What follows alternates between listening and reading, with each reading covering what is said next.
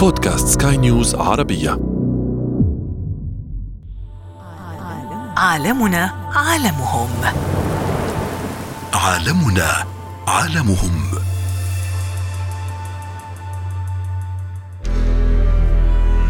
لولا هذه الثورة الخضراء التي انتشرت في العالم كله لتحول هذا الكوكب إلى كارثة محققة.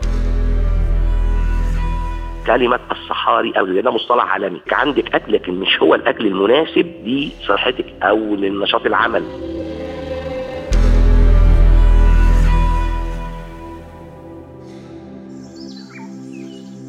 الزراعة الصديقة للبيئة في القرن الحادي والعشرين، ما هو الفرق بينها وبين الثورة الخضراء في أربعينيات القرن الماضي؟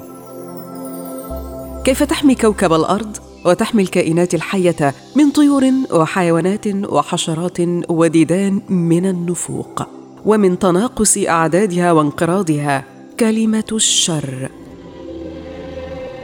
هي المبيدات الحشرية الكيميائية، وتأتي الزراعة الخضراء النظيفة كحل للإنسان وللكائنات الحية. نرجع إلى القرن الماضي وما يسمى بالثورة الخضراء التي لها ما لها وعليها ما عليها. المبيدات الخطيرة تسمم الجداول المائية، تؤدي إلى تآكل التربة ونفوق حشرات وطيور وحيوانات. ينتفض العالم من أجل حماية النباتات والمحاصيل. كيف تساهم الزراعة الخضراء أو الذكية في حماية الكوكب من الجوع لكل الكائنات؟ هل تتناسب مع كل الأنواع من المحاصيل، وتحديداً المحاصيل الاستراتيجية كالأرز والقمح والذرة؟ المحاصيل الزراعية الاستراتيجية أصبحت تفتقر إلى القيم الغذائية الأساسية والعناصر التي يجب أن تتوافر فيها بسبب أسلوب الزراعة وطريقة الري. كيف فقدت النباتات أكثر من نصف قيمتها الغذائية؟ عالمنا عالمهم عالمنا عالمهم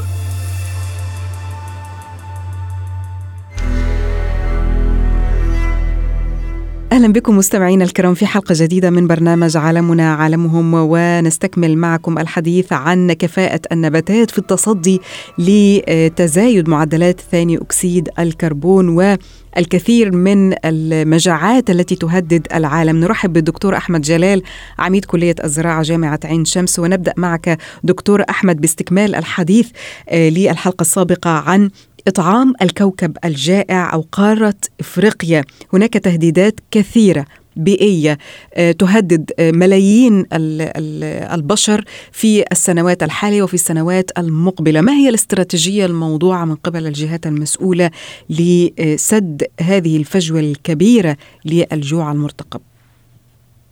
حضرتك طبعا يعني الموضوع إطعام الكوكب الجائع عشان القارة الأفريقية، هذا الموضوع يعني في طي البحث الشديد لتوفير فعلا هذه الاحتياجات، وخصوصا من النبات.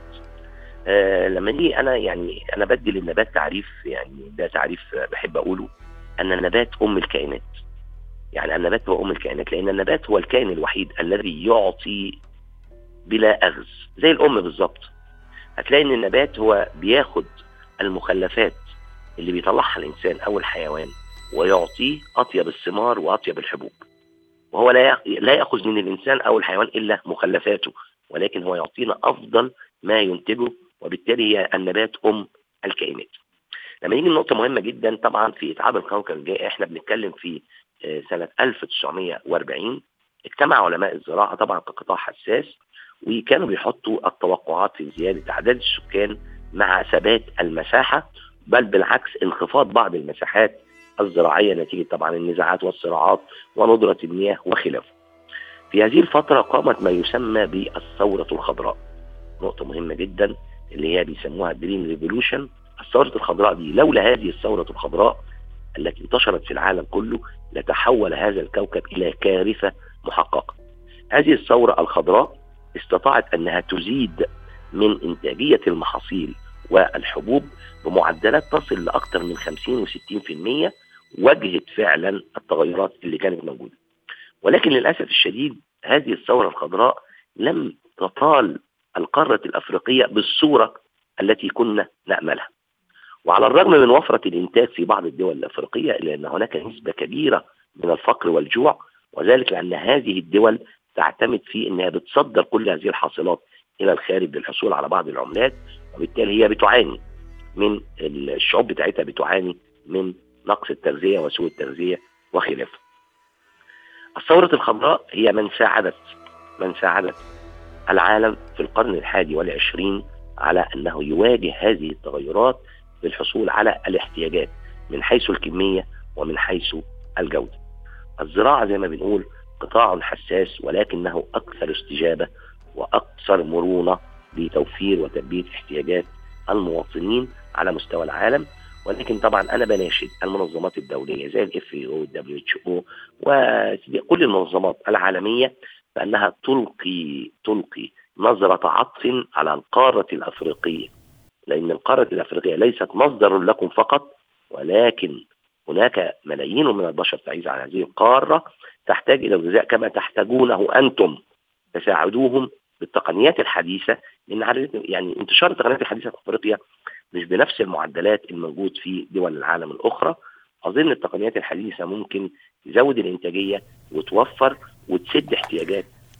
هذا يأخذنا دكتور أحمد للحديث عن الزراعة الحديثة في القرن الحادي والعشرين التي ربما تساعد بشكل أو بآخر على التغلب على أزمة الغذاء العالمي وعلى قلة الموارد من النباتات مع التغيرات الكثيرة حول العالم. نعم، الزراعة الحديثة لها عديد من الأهداف ولها عديد من الاستراتيجيات. الزراعة الحديثة نمرة واحد بتزود لي الإنتاجية من نفس وحدة المساحة، وده نقطة مهمة جدا. يعني أنا مش محتاج إن أنا أعمل توسع أفقي بصورة كبيرة، ولكن أعمل توسع رأسي. يعني إيه زيادة الإنتاجية من وحدة المساحة؟ عشان بس يعني نبسط الأمور للسادة المستمعين. لو الفدان مثلا على سبيل المثال بينتج لي عشرين أرداب بقام حوالي ثلاثة طن، لو أنا حسنت في الإنتاجية ممكن أنتج خمسة وعشرين أرداب. يعني معنى ذلك كأن هذا الفدان أصبح فدان وربع أو فدان ونص، وده نقطة مهمة جدا. الزراعة الحديثة بتساعد في ترشيد استهلاك المياه. الزراعة الحديثة بتساعد في تقليل الآفات والأمراض المنتشرة في النباتات، وبالتالي هذه الوسائل الحديثة. الزراعة الحديثة بتعمل لي حاجة جميلة جدا اللي هي البوست هارفست، اللي هي ما بعد الحصاد.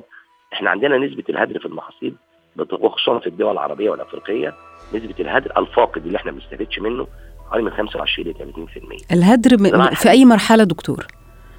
في كل المراحل، في مرحلة مم. الزراعة ثم الحصاد ثم النقل مم. ثم التصنيع.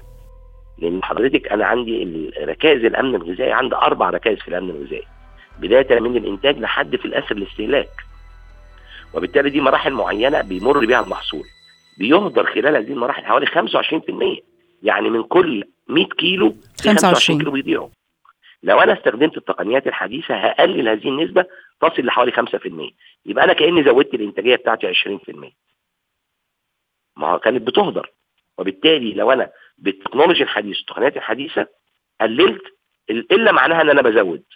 لما أقلل الهادر كأني بزود الإنتاجية. صحيح.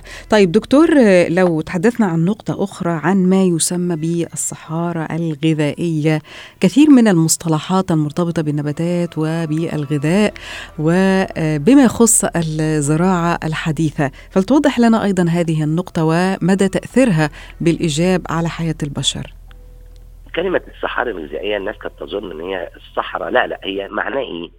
إن أنا كمواطن لي احتياجات غذائية معينة، وعندي سوبر ماركت أو عندي أسواق لا تلبي احتياجاتي الغذائية، سواء من البروتين أو العناصر أو أو أو يعني فيما معناه حضرتك تروح السوبر ماركت ما تلاقيش الحاجة اللي أنت عايزاها، فكأنك في صحراء. يعني في أكل موجود آه، ولكن الأكل اللي يوفر احتياجاتك الغذائية كامرأة أو كشاب أو كراجل هرم أو طفل مش موجودة.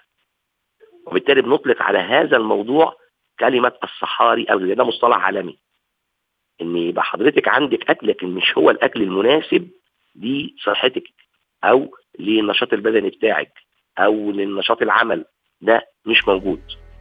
فدي بيطلق على سهل، ودي منتشره جدا في الدول الافريقيه.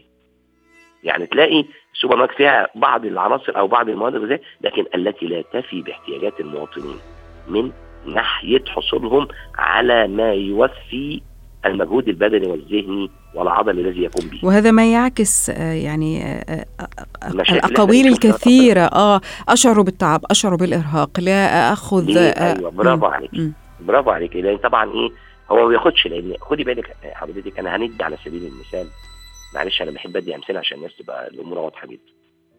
وحاجة الناس كلها بتحبها كرة القدم، تتفرج على منتخب أوروبي مثلا ومنتخب أفريقي هتبص تلاقي بس المنتخب الأفريقي اللي مش كله محترفين، لا اللي هم محليين، هتلاقي ان المنتخب الاوروبي عنده قدره على ان هو يوزع مجهوده طوال تسعين دقيقة بلا ارهاق ولا تعب.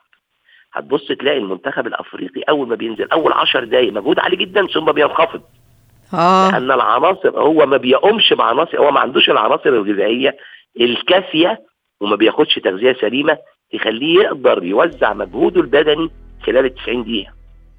لا هم عندهم الكلام ده، احنا عندنا مشكلة أفريقية في هذا الموضوع، وده الفرق على فكرة. يعني على فكرة المجهود البدني والعضلي بيرتبط بالمهارة برضه، خدي بالك كل ما كان عندك مجهود بدني وعضلي قوي جدا مع توزيع القدرة بتاعتك خلال تسعين دقيقة من خلال العناصر اللي حضرتك بتاخديها ممكن تفرق جامد جدا. والدلالة على ذلك الأفارقة اللي بيروحوا يلعبوا في الدورات الأوروبية، لأن بيتعمل له نظام غذائي معين يخليه يقدر يكمل الفترة دي. صحيح صحيح يا دكتور. ربما يعني نرجع إلى النقطة الهامة وهي الأصل، وهي النبات والغذاء طبعاً. الذي يمد جسم الإنسان بالكثير من العناصر. احنا قلنا النبات أم الكائنات أم صحيح، هذا هو عنوان الحلقة دكتور أحمد. نوع آخر من الجوع تحدثنا عنه قبل قليل، فلتفسروا لنا وتوضح لنا تفاصيله. ما هذا هو ما هذا الجوع أو نوع مختلف من الجوع؟ في هناك اه في حاجه اسمها بيسموها الهيدن هانجر اللي هو الجوع الخفي. يعني ايه الجوع الخفي؟ يعني مثلا حضرتك آه ودي خصوصا برضك انا بشير اليها في الدول الناميه في افريقيا، في جزء من اسيا، في جزء من امريكا اللاتينيه. هتلاحظ الجوع الخفي ده معنى ايه؟ يعني انا افترض ان حضرتك مثلا ليك احتياجات معينه، مثلا المفروض ان حضرتك تاخدي تسعة وعشرين جرام بروتين يوميا، تسعة وعشرين جرام بروتين يوميا. لو انت ما خدتهوش، يعني لو انت خدت عشرة جرام، ده اسمه الجوع الخفي، انك انت لم تحصلي، شوفي انت كلتي ولكن لم تحصلي على احتياجات جسمك من البروتين. ديك نسبة معينة من الحديد، من الزنك، من فيتامين ايه، من فيتامين. فغالبا اذا تم التغذية على يعني مواد غذائية فيها انخفاض في الفيتامينز وخصوصا بي كومبلكس وفيتامين ايه وبعض العناصر مع المعدنية اللازمة والضرورية للجسم زي الحديد والزنك وكده، ده اسمه الجوع الخفي. أنت تأكلين ولكن لا تبنين داخل جسمك، تأكلين فقط، ودي مشكلة كبيرة جدا. وهذا يأخذنا بالفعل الدكتور إلى ال- ال- ال- النقطة ال- الأساسية، الحديث عن الغذاء والنباتات والقيم الغذائية التي تمد الإنسان وجسم الإنسان بكل ما يحتاجه، آه بدل من أن يكون هناك الكثير من الأمراض. يعني ندور في دائرة واحدة مغلقة ويرجع ال- الأساس والأصل فيها إلى التغيرات الكثيرة. نسبة كبيرة جدا من م. الأمراض اللي بتصيب البشر هو سوء التغذية. سوء التغذية صح صح. آه. صح. يعني أنا عايز أقول لحضرتك حاجة، يمكن نرجع شوية للتاريخ. آه لما النجاشي بعت للنبي صلى الله عليه وسلم آه طبيب، فالنبي صلى الله عليه وسلم قال لسنا لنا حاجة فيك، يعني إحنا مش عايزينك. ليه؟ قال له نحن شعب لا نأكل إلا زي جوعنا، وإذا أكلنا لا نشبع، فثلث وثلث وثلث. القضية كلها أن المعدة بيت الداء، بيت الداء. فإذا أنت اديتها عناصر قليلة أو عناصر أكتر يحصل مشاكل مرضية. فإذا اديت للجسم العناصر الطبيعية، هو ده خط الدفاع الأول ضد كل الأمراض اللي ممكن تصيب الإنسان. فسوء التغذية هو مرتبط ارتباط وثيق بالأمراض. عدم حصولك على احتياجاتك الغذائية من النبات أو خلافه هو ده بداية الانهيار الجسدي للإصابة بالأمراض. صح دكتور، نشكرك جزيل الشكر على كل هذه المعلومات. نشكر الدكتور أحمد جلال عميد كلية الزراعة جامعة عين شمس، شكرا جزيلا لك. عالمنا عالمهم، عالمنا عالمهم.